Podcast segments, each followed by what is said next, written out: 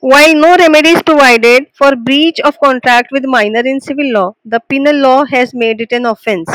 Section 491 provides that breach of contract to attend on and supply wants of helpless person is punishable under section 491 for a term up to 3 months or a fine up to 200 rupees or both. A helpless person is a person who is incapable of providing for his own safety or wants by reason of being a minor, a person of unsound mind, or suffering from a disease or bodily weakness. Thank you.